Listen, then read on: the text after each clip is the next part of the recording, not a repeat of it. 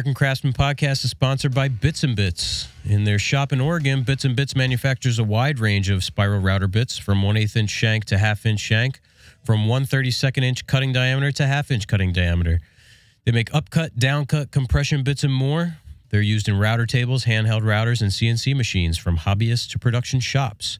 They coat their bits in a Astro coating, proprietary nano coating designed to keep the bit running cooler, prolonging the sharpness of the cutting edge. They're the only factory-authorized dealer to Astrocoat Whiteside router bits. Their expanding line of Whiteside bits ranges from spiral flush trim bits to roundovers, chamfers, rabbiting bits, and more. They're a Festool dealer stocking mainly router and domino-related accessories and consumables. You can check them out at bitsbits.com and use our coupon code American Craftsman to save yourself 15%. All right, welcome to the show. Oh, yeah. Season 2, Episode 4. Boy, time does fly. Yeah. Time flew today, and we had to rush over here. We're running out of time, as a matter of fact. I even drove in the left lane. Wow.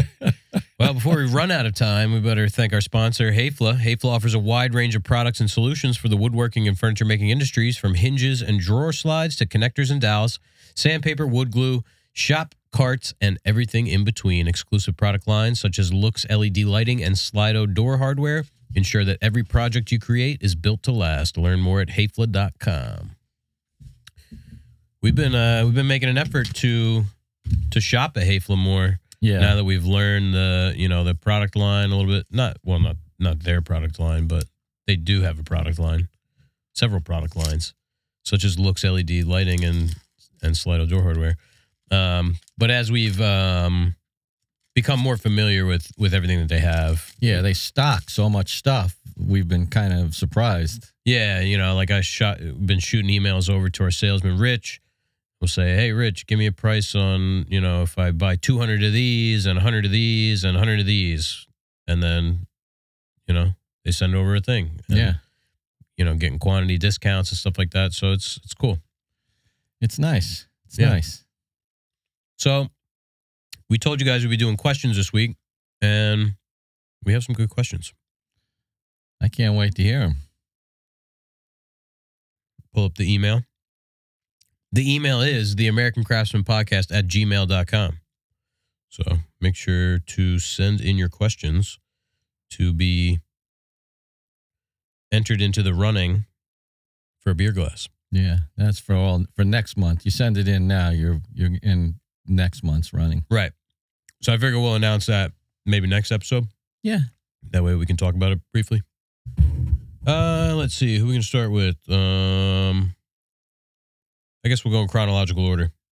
So the first person to send in a question was Andrew Hatch. Hatch Made It, I believe is his Instagram. I think so. He's another Canadian. Hey. Business question. How do you go about developing relationships with interior designers or other repeat type clients, your salt sellers, for example? That's a good question, actually. Yeah. Because before we had any relationships, we wanted to know that answer too. Yeah.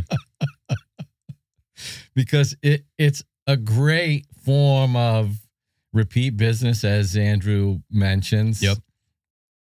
It's always good to work with other people in the field, because they're bringing in ideas as well as business and inspiration.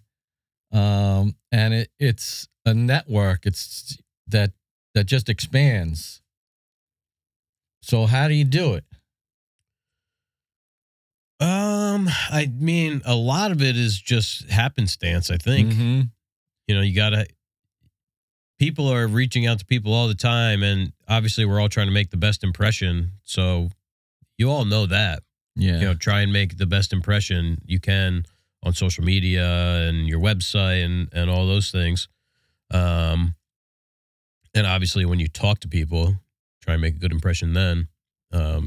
Respond quickly to emails if they ask you. This is the first time if a designer reaches out to you and says, hey, we've never worked together. I have this job. Can you bid it? Get the bid back to them as soon as you possibly can. Mm-hmm. Be really thorough too. Yeah. Even if you're going to be slower on the next one, you want to, on the first, obviously the first job, you can't get a repeat client without getting a first job. So you need to try your hardest to get that first job. Yeah. Some of it's luck in that it's a good fit. I mean, we had a lot of, initially we had a lot of designers contact us where it was just a bad fit. Like they wanted something built that we just didn't really do or felt good about doing. Yeah. They wanted cheap painted bolt BS. And, we were lucky when we met Jacqueline, in a sense. Yep. Only that broke all the rules as far as meeting her. Were we lucky or was she lucky? Yeah. Well, it's reciprocal for sure. Yeah. And that's another thing. You want to find a designer where you have a reciprocal relationship. Mm-hmm. Yeah. Somebody that you respect them and they respect you. Yep. That's always the best, mm-hmm. no matter who you're working with. So...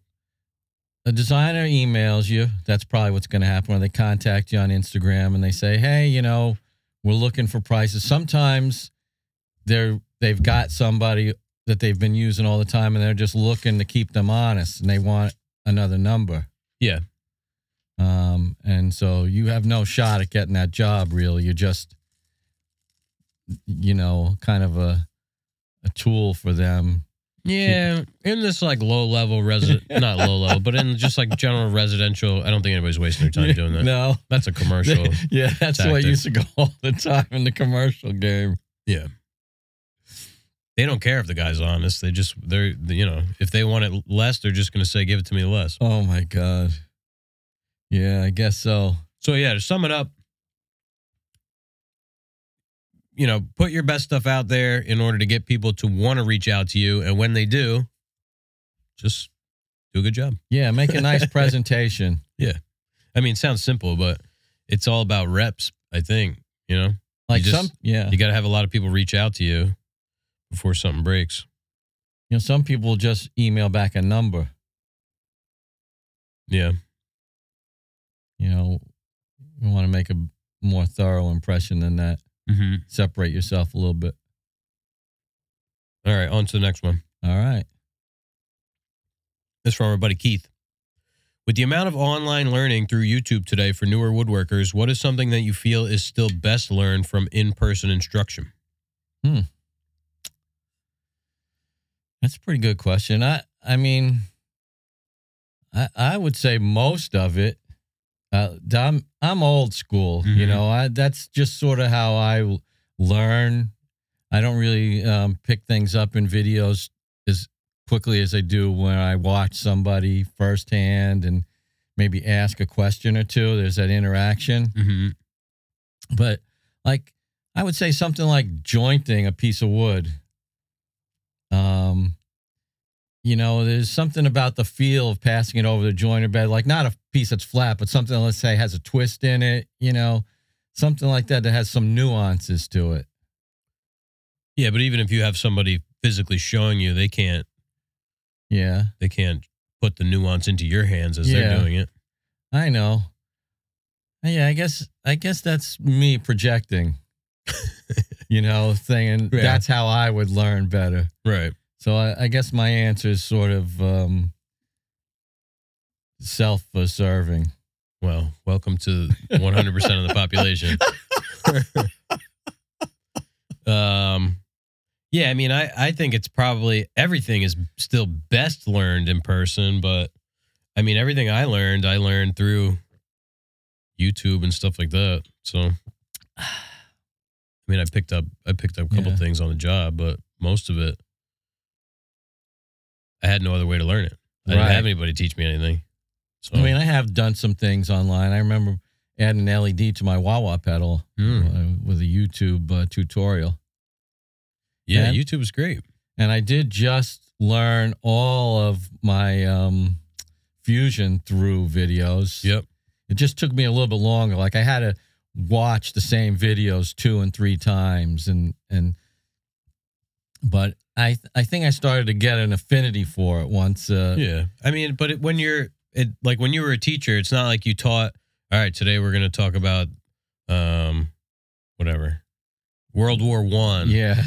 And it's Monday. On Tuesday, you always review what you talked about on Monday. Mm-hmm. So it's the same thing. It's just, you know, you kind of have to take ownership of it yourself. and review what you already learned in order to retain it.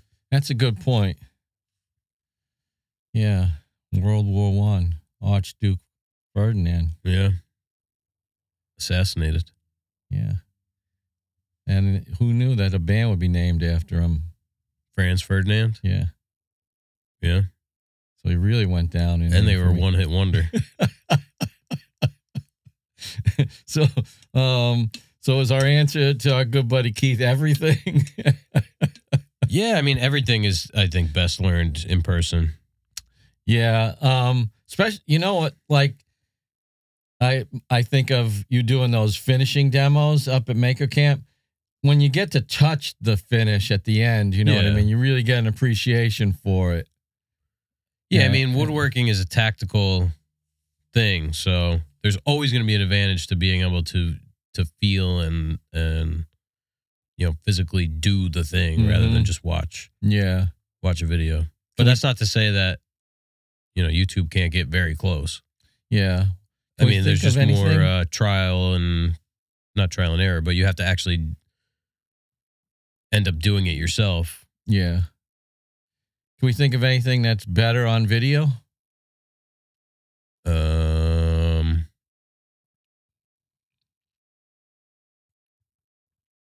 It's hard to say. Yeah. Well, the visual aids are good. Like, I mean, the Fusion's good because you can follow along on the computer. And so, I mean, that came pretty close. Like, a good instructor on the computer was just as good, I think, as an in-person. Yeah, yeah. Yeah, because that, you don't need a shop. Mm-hmm. That's the advantage to YouTube, is I can learn from my couch. Yeah. I don't have to be anywhere. I could do it at 4 o'clock in the morning or at 10 o'clock at night, whatever. So it has an edge in that way, but yeah, that's true. I think it's, you know, any way you can pick it up is good. Yeah. Get out there and learn. My Face ID is not working. I got to put my thing in every time I want to read the next question. Keith is Blackthorn Concepts on Instagram, by the way. Next question is from Scott Taylor. That's Still Nappy, STILLNAPIE on Instagram. That's the guy we sent the pork roll to. Oh. My question for the podcast. On average, what is the split percentage-wise between hand and power tools in your shop? Wow. Like cumulatively, probably 95-5. Well, 5-95, I guess, if you're going hand tool, power tool. Yeah. I mean, we do have a lot of hand tools if you mix in all this stuff that's, like, not necessarily woodworking, like all the wrenches and things like that. But if you're talking exclusively planes and spoke shaves and chisels. I think he means use. Oh, use. Yeah, not like physically what do we have. Oh. Yeah. Oh, yeah. Yeah. I mean, you use the plane and the spoke shave more than me.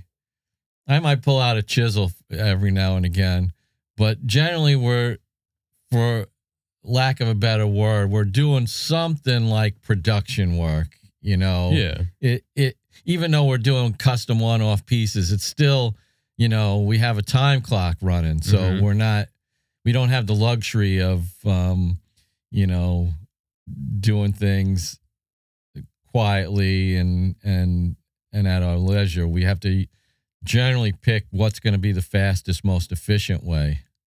Yeah. It's basically like we only use a hand tool if you can't do it with a power tool. Yeah. Yeah. Nonstop. These spam calls. Texas specifically. A lot of calls from Texas. You know what I said about Texas? A lot of things. That's where I graduated high school, for those of you who don't know. If you are a listener of the podcast and you don't know by now, you probably haven't listened much. Yeah. But yeah, what would you say percentage-wise? Yeah, it's definitely in the 90s. Yeah. Because I'm trying to think, you know, cutting off plugs with the handsaw, you know, shaving things down, hitting edges with the hand plane. You know, I won't even count hand sanding. You know, once in a while, like I'll use the shoulder plane a lot of times to clean up the tenon. Right. That's kind of my fallback there, but it's slim. It really is. Yeah, I mean, it's really just a necessity thing. Mm-hmm. Like when it takes too long to set up, sorry, I'm trying to do something here. When it takes too long to set up the power tool, and you could do it faster with a hand tool because there's only, you know, a couple to do or something to that effect. It that's when we use a hand tool. Yeah, like even when we were working on the molding on those beams, we sort of had envisioned, we had this quarter round we were adding. We were like, well, you know, all we really need to do is cut this with a handsaw. It's going to cut one. Next thing I knew, I had the miter saw, the chop saw out on the ground. Yeah. Yeah, I mean, it's pretty much always faster to use a power tool, except in, you know, very specific situations. It's what we're accustomed to. Yep. So I'm sure there are people out there that can make some arguments about being able to do things faster or just as fast if that's what they always use. But for us, we're using motor-driven tools. Right. All right, I'm almost done doing what I got to do right here. Yeah, that's all right. Forgot all about this. I got a plug because I'm enjoying a cup of coffee, a mid-afternoon coffee from my Yeti mug furnished by C.T. Woodwork, Corey Tai, out in Patchogue, Long Island. Oh, yeah. Yeah, I left mine at the shop. I realized I got home. Like, where the fuck is my mug? Yeah, this is a primo mug. I mean, he did not get a knockoff or anything like that. It's got like this beautiful, I don't know if you're familiar with his color blue. Yeah. It's almost like Patriot blue. Yeah. And the Yetis have kind of like that powder coated finish on them. Yep. Yeah. It's exactly what it is. It's really nice. Keeps your coffee hot for hours. Yeah. Thanks, Corey. Corey just got a Kapex. I think it showed up yesterday. Yeah. Yeah. He's doing a little humble brag out there with his Capex. Giving away Yetis, buying Capex. Would you hit the lottery, Corey? Man. Yeah. And he got some of those ISO tunes, too. Oh, yeah. Yeah, I had bad luck with ISO tunes. I'll never try to buy them again. Yeah. You know what? I had ISO tunes, too. You know what I did with mine? You gave them to who, Manny? I gave them to Manny, yeah. He probably didn't use them for long, either. I've heard a lot of guys that had issues with them. Some guys swear by them, and then other guys, it's like, it's a 50-50 shot. Yeah. The ones I got, they never even turned on. Yeah, I didn't like the way they fit in my ear, which is the whole thing. Yeah, the ones that I got were just normal, like in-ear, you know, which is hard to screw up. But yeah, let me grab those things I just printed up. Yeah, that's nice. Entertained. All right, well, you know, it's always hard when you just left here. You could talk endlessly, probably. I could talk endlessly until somebody says, talk. But I'm looking forward to getting out to Long Island to see Corey, speaking of C.T. Woodwork. And hopefully we're going to have time to stop in and see him over the winter break when we head out to do some work out there in the furthest reaches of Long Island. Say hello to Corey and Rob DeMarco. You know, I printed two copies on this, and it printed one. Oh, well, you know, technology doesn't always abide. Yeah, we have to print up some important reference material. So, you guys know we've been working away on these boxes, but we're starting to see light at the end of the tunnel. We were sanding away this morning and early afternoon, stopped for lunch, and now we're back in Studio B, as we like to call it, for the podcast. I'm going to try and record two this week. And this is the first. Excuse me while I take a sip of coffee. All right. I'm back. I was telling everybody about all the sanding we're up to with the boxes. Oh, yeah. Yeah, my hands... Actually, I feel pretty good right now, but my right thumb just tingles now. It just doesn't stop. Man, that was Elite Metal Tools saying, "I hope you got the quote for the Cantech Edge Bander." Oh, yeah, I did, but that's as far as we got.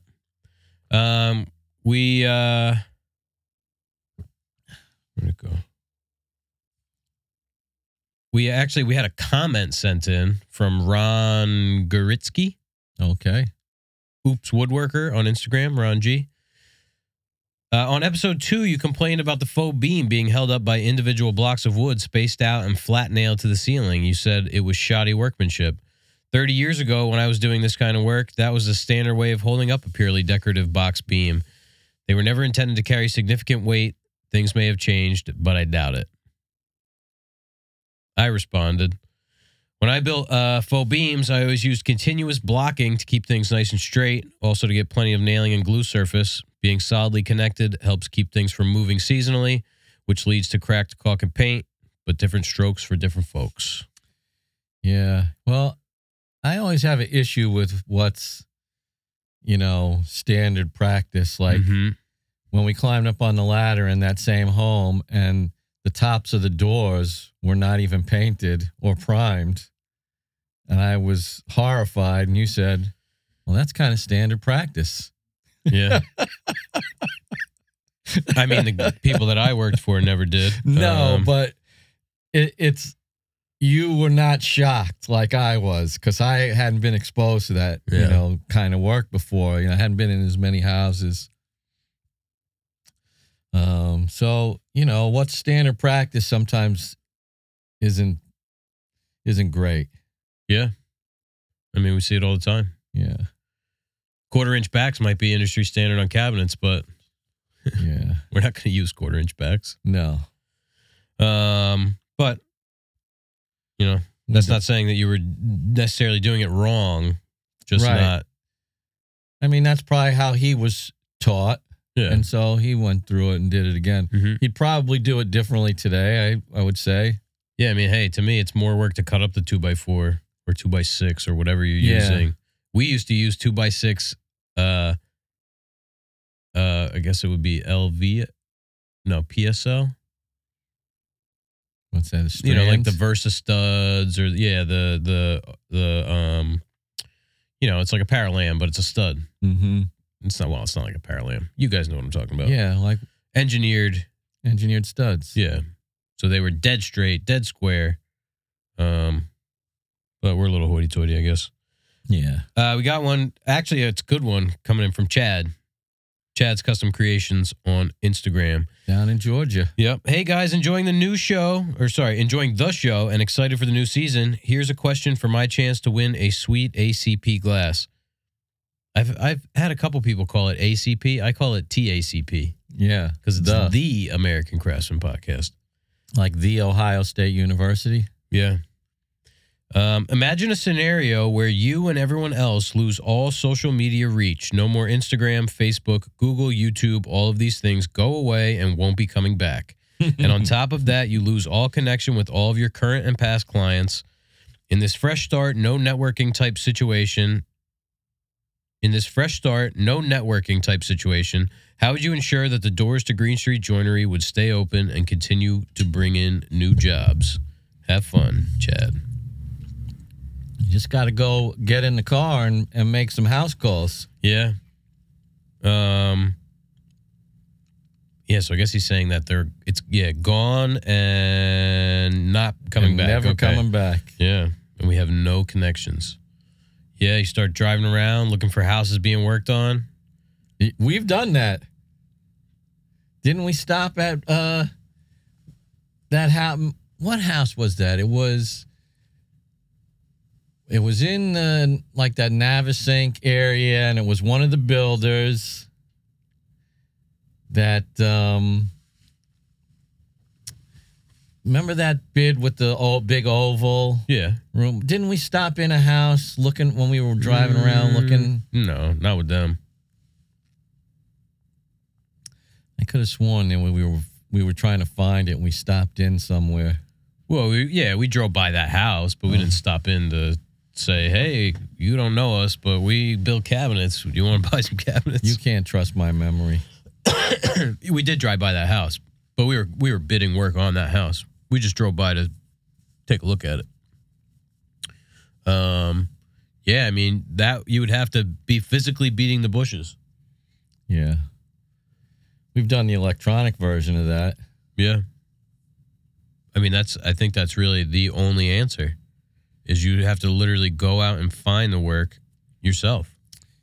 Yeah. I mean, I kind of started at the beginning, at the onset of like where people would look on the internet to get, you know. There's no internet. Yeah. So, I mean, I started when I had a Yellow Pages ad. Oh, yeah. When people would drop off the phone book. Chad didn't even say if that was going to be a thing. He might not even remember the phone book. I think Chad's younger than me.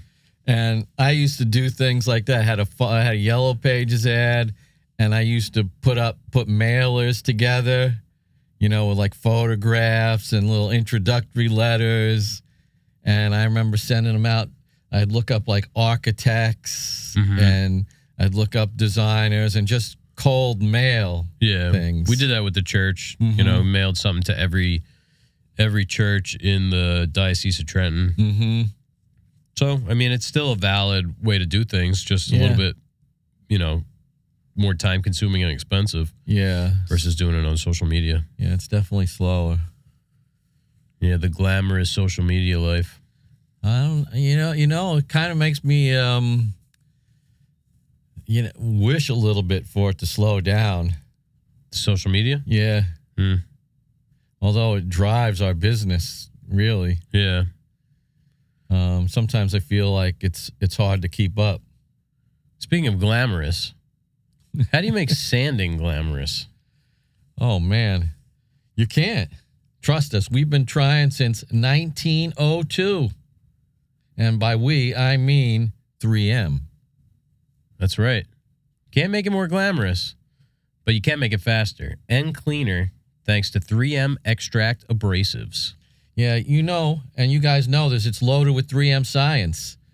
These discs will get the job done fast. The long disc life means you won't spend as much time changing discs. And thanks to our amazing net construction, you could sand in your Sunday best and still look clean when you're done. Sunday best, you say? Go now. Take off your Sunday best. Go inside. Oh, you keep it on, actually. Yeah. And go to go.3m.com/extract4 to request a sample or buy now. Go now, because it helps the podcast. You get a free sample. Yeah. That's go.3m.com/extract4. There you'll find the 3M Extract Cubitron 2 Net Disc 710W, the most advanced sanding disc ever made. It's packed with 3M science. It's loaded with 3M science. And it's little brother, the 3M Extract Disc 310W. You know what to say. 3M Extract, sand less. Make more. Yeah. I did say you get a free sample, but I'm not sure of the validity of that statement. You're sounding like me now, just saying stuff. I'm just going to backtrack on that one. Somebody go and confirm whether the sample is free or not. But it's good sandpaper, so it certainly I would check it out. Yeah. Yeah, we use a ton of the regular 3M Cubitron, actually, too. We do. We go through just the Cubitron, too. Because we do a lot of sanding. That's the work that gets done behind the scenes that they never really show you on, you know, all those social media posts. Yeah. That's why I've got 4 applications of Myaderm onto my hands today. Yeah. While you're at it, head over to Myaderm.com. Get yourself some CBD pain relief cream. I got friends that I turned onto Myaderm, you know, by giving them some. Now they want more. Yeah, but, Tom, bust out the credit card. I know. They think that I'm an endless supply of free Myaderm now. Dipping into our stash. Oh, man. So, Chad, you're going to have to go out and beat the bushes. That's it. I wish we had a more... oh, wow. I did read this one. I've got another one here from Nicholas Hall. Hall's Hardwoods Co. on Instagram. Rob and Jeff, he's got two questions. Question one, I am looking forward to the new podcast format, and I'm glad you're bringing back Q&A. I'm a hobbyist woodworker, but I take one or a few commissions a year. My latest project is a wall of built-ins for a walk-in closet. The design calls for side panels that run all the way to the floor, making the toe kick integrated with the rest of the cabinet. What is your go-to method when the floor is inevitably not level, but you don't want a gap between the bottom of the side panel or toe kick and the floor? Scribe the whole bottom row of cabinets, shoe molding, pray that it's level when I show up for install, the closet floor is tile. Well, you're just going to follow the floor, as they say. Oh, God. No, don't do that. You're the expert in this. Yeah, so, I mean, ideally what you want to do is when you go to measure, you want to find out how much that floor is out. So let's say it's out a half inch from, let's say the left is a half inch higher than the right. Basically, you want to make everything a half inch bigger so that you can scribe it, you know, all the way to that low point. That's it. Or, you know, split the difference and do a quarter inch and you're taking a quarter inch off the one and adding a quarter inch to the other, you know, that's realistically, that's the give you the best look. That way, they're not a half inch different. They're only, I guess technically, they'd still be a half inch different. Mm-hmm. Quarter and a quarter. Yeah, yeah. But your reveals would be less obvious. Right. So your answer is measure prior to construction. Yeah. And then you want to make it a little oversized to compensate for the amount of material you're going to remove from the other side, right? Yeah, exactly. So, yeah, scribe to the floor. Definitely don't use shoe molding. Yeah, because if you just made it, let's say the toe was 3.5 and you just made it 3.5. Then it's going to be 3.25 and then you might not hit your height that you know. Yeah. So you got to take all that into account.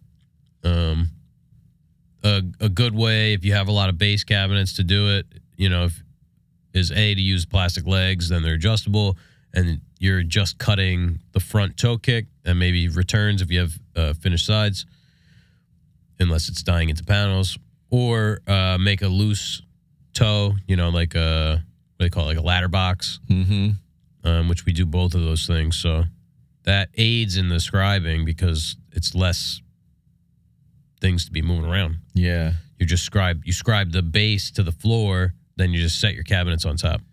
I always like that way. Yeah. The legs are nice too. They're fast. And we got question two. What is your process for breaking down sheet goods?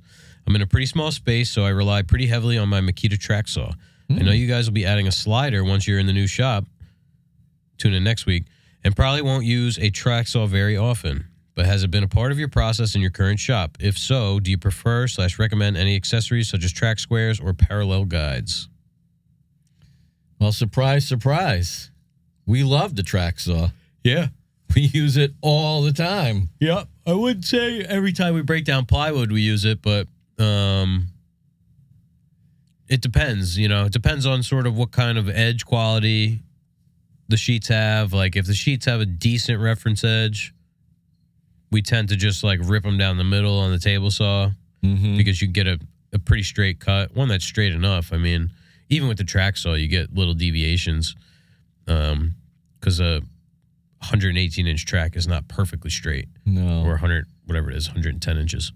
And some of it depends on what's going on in the shop. Yeah, that has a lot to do with it. Like, I'm assuming, Nick, that maybe you can't cut a full sheet on your table saw, which at certain times we can't either, you know, depending on what's next to the saw or behind the saw. We definitely can't cross-cut anything that's 96 inches long. I mean, yeah, we can't cross, no matter. Actually, no, we can cross cut something 96 inches long if it's less than like 20 inches wide. Right. Because it hits the shaper. So yeah. So a lot of times we'll break stuff down into 24 1/4 by 96 1/2 or whatever, you know, whatever the sheet size may be. Yeah. And then bring it into the shop.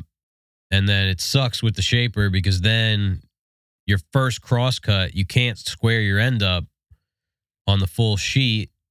So if you, you know, we'll use the fence as like the bump stop. So you set, let's say you need 30-inch sides, set the fence to 30. Well, you can't make that first cut because it's going to hit the shaper. Mm-hmm. So then you got to set the fence to 32 or whatever, 30 1/2, cut that to 30 1/2, then reset the fence to 30. Yeah. So it's a pain. Yeah. But I love the track saw. Yeah. I mean, for all kinds of odd cuts, angled cuts, there's no better tool. Yeah. Yeah. And we use one of those caterpillar tables. Is that what they're called? Or spider? Centipede. Knew it was a bug. You'll get that someday. Yeah. One of those locusts. Yeah, the old... Corey got some of those, too. Yeah, I know. Oh, wait, no. Was it Corey? He did. The borers. He got a couple of those borers. Yeah. I thought he had some, too, before. But I think he got the taller ones. Mm-hmm. They have ones that are taller. Yeah, track saw's great. Definitely something to bring on site. Yeah. You know, for like you were asking a question one for scribing panels. Well, put your line on there. If it's obviously it might be wavy, but if it's concave, cut to your two low points and then you could scribe out the rest with whatever, planer, belt sander, whatever you like. So it's good for stuff like that. Yeah. Yeah, the track saw, I love it. Yeah, if you want to hear about the slider situation, we'll be talking about that next week, which is, we're going to be recording that in about 20 minutes here. We got two more questions left. All right. This is from David Weideman. His Instagram is Weideworks. That's a tongue twister. Weide thing. Something like that. Why does something? I'm pretty sure it's works. Based on the way you finish your furniture, what is your expectation for the life of the finishes? Acknowledging that there are many variables like sun and moisture exposure, as well as the way surfaces interact with the world, this is relevant because you make multi-generational furniture. People don't seem inclined to properly maintain or refinish their wood furniture. Perhaps a coffee table with partial sun and daily use could serve as an example. That's a great question. Yeah. I think it's hard to put like a concrete time frame on it. But I think something that people forget is like wood furniture needs to be refinished at some point. It's not going to last forever. It's just not.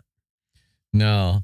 I have most experience with the few things that I made early on down in the basement. Mm-hmm. Like I have a chest of drawers that I finished with tung oil and wax.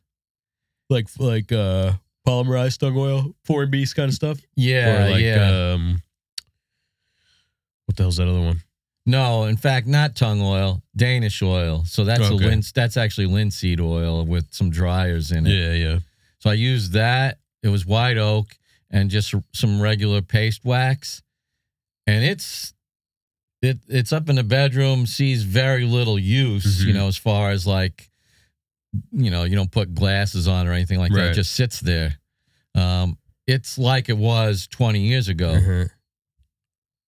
You clean it with like a harsh Windex or something regularly. The funny thing is you just have to dust. Yeah. Like, but I haven't replenished it.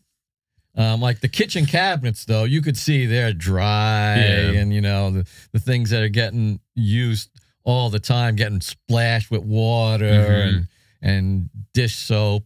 They could certainly use a refresher after 20 years. Yep. And that's natural. I mean, like, excuse me, I'm tired.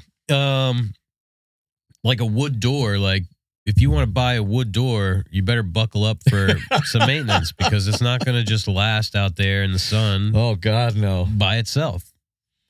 You know, you're going to be refinishing that every 2 to 5 years. You know, maybe you'll get 5 to 10 out of the first, but then, you know, it needs to be maintained. Oh, yeah. Yeah, I've gotten a few calls through the years, people wanting their doors refinished, and they're in such bad shape by the time they get around to somebody like us. You know, there's rotted pieces where the water has gotten in, and yeah, I've seen some nice doors ruined because people didn't maintain them. Yeah, but I'd say realistically, like let's answer the question. Yeah. Like let's say it was, I don't know, the vesting, for example. Yeah. I'd be curious to see that in 20 years or something like that. Yeah. I mean, unless it's going to degrade for some reason, which I don't think it would. It's gotta be UV resistance, a UV cured finish. I mean, I'd say that it's gotta be good for 20, 25 years. Yeah. With, you know, regular use and barring it being, you know, chipped or gouged or anything like that where stuff is going to start to get in there. There's no reason it shouldn't last that long at least. Yeah, easy, because now that I think about it, like all my beginner projects that are at least 20 years old, they're all doing great. Yeah. I mean, they're not heavy use items, but nightstands, things like that. They're all great. Mm-hmm. Yeah, I mean, you could buy junk and it, you know, will last 50 years. Yeah, yeah. So, yeah, I mean, really it should last indefinitely as long as it's, you know, properly maintained, at least to some degree. Right. I mean, don't do anything to it that'll hurt it is the main thing.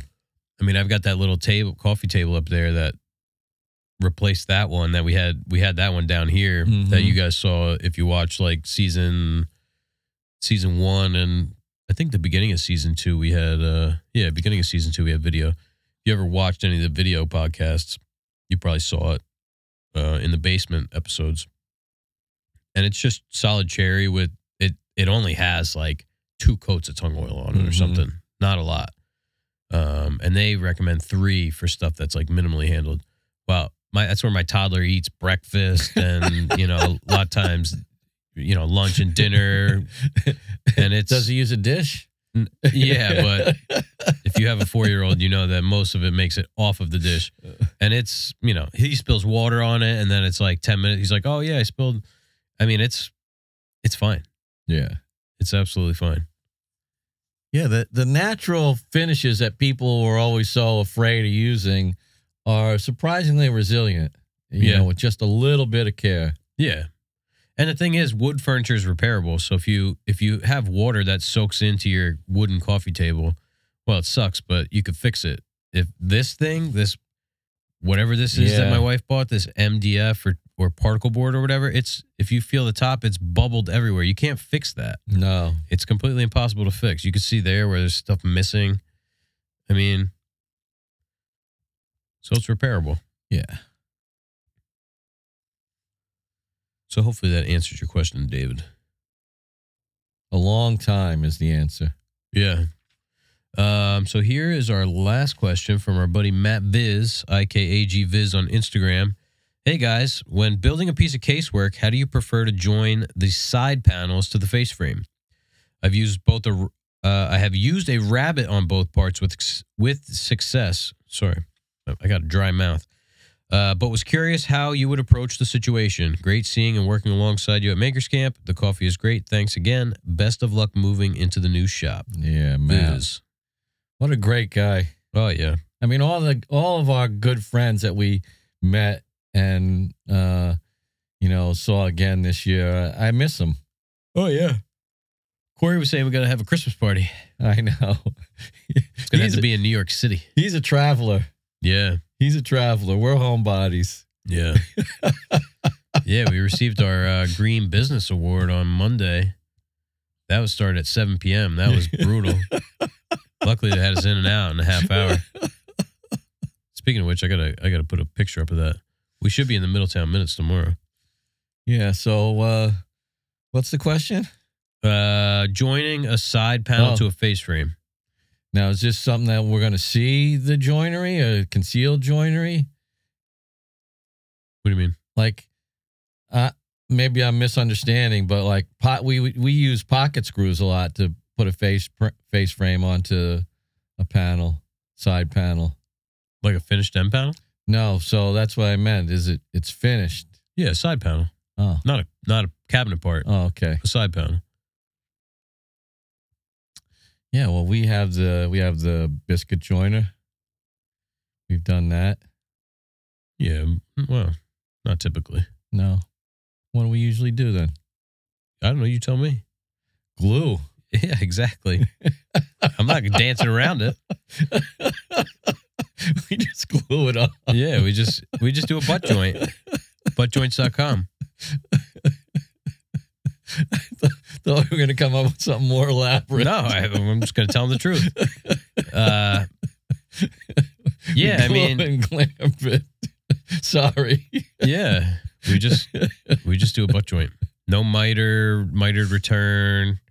I mean, not everything needs to be like a invisible grain match, you know what I mean? Like if you can see the face frame and then the side panel going into it, as long as they're a relatively good grain match, you know, mm-hmm. color match, really, not even grain match, that's totally fine. I mean, yeah, you're not building furniture for the Met.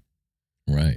You got to, you know, gauge, you have to like know your audience, you know, the client.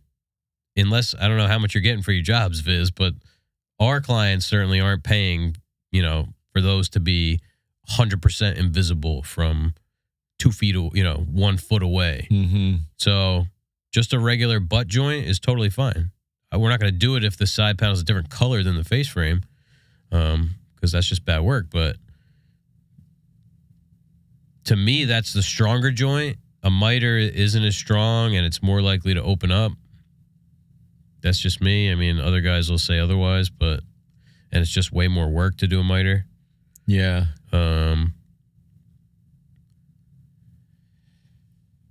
Yeah, that's it. I mean, that's the honest truth. Yeah. I mean, we'll glue them up and sand them in the shop and finish them as one.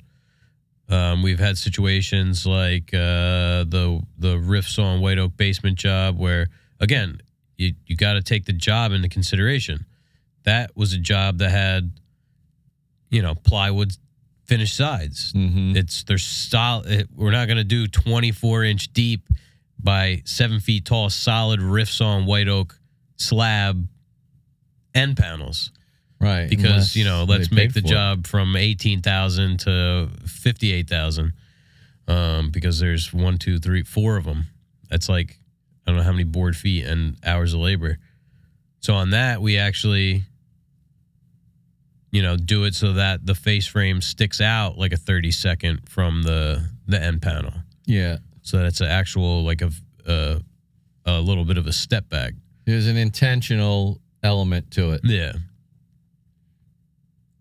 Yeah, because those had to be scribed on site. That's what that's where I was going on that meandering aside. Yeah, I like that sort of intentional look, too, when, you know, parts are coming together. If it's not going to be seamless, I'm in favor of making it sort of like an intentional, like, design choice. Like a micro V-groove. Well, yeah. I mean, at times. But, you know, that can get overused and be a crutch, too. Oh, yeah. We've seen that used as a crutch. That's for sure. Yeah. Try to get away from the crutch stuff. Yeah. And just do it right. Yeah. Do it good.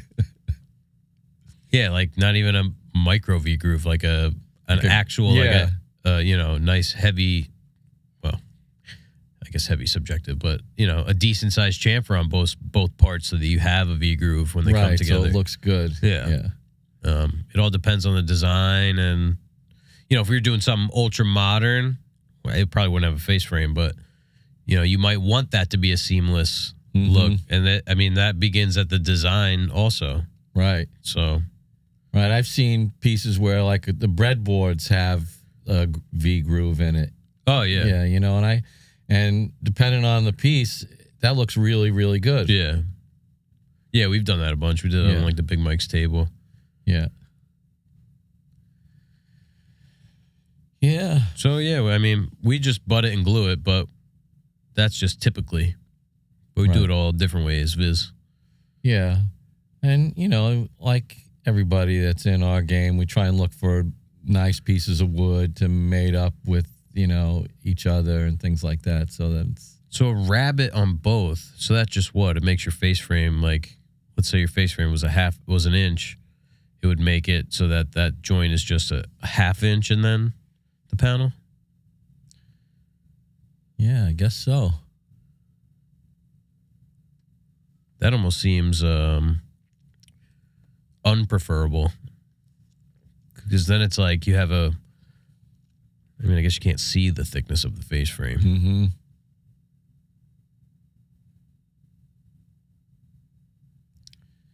Well, Viz does good work. Yeah. I mean, it's no matter what you do, you can't really do anything wrong.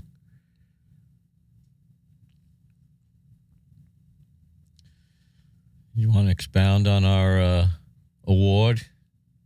Or we got time for that? Or I don't really know if there's anything to expound on. Yeah, I mean, it's 3:30, so we better. If we're gonna record another podcast, we better better sign off. Then. Yeah, yeah. I mean, we're at 51 minutes, so. All right. Yeah. Thanks for listening. And we'll see you next week. All right. Take care, everybody. As always, Rob and I thank you for tuning in, and we'll see you next week. If you want to help support the podcast, you can leave us a review on Apple Podcasts. You can join our Patreon, or you can use one of our affiliate links in the podcast description for Vesting Finishes or Myaderm CBD Pain Relief Cream. Again, we appreciate your support. Thanks for tuning in.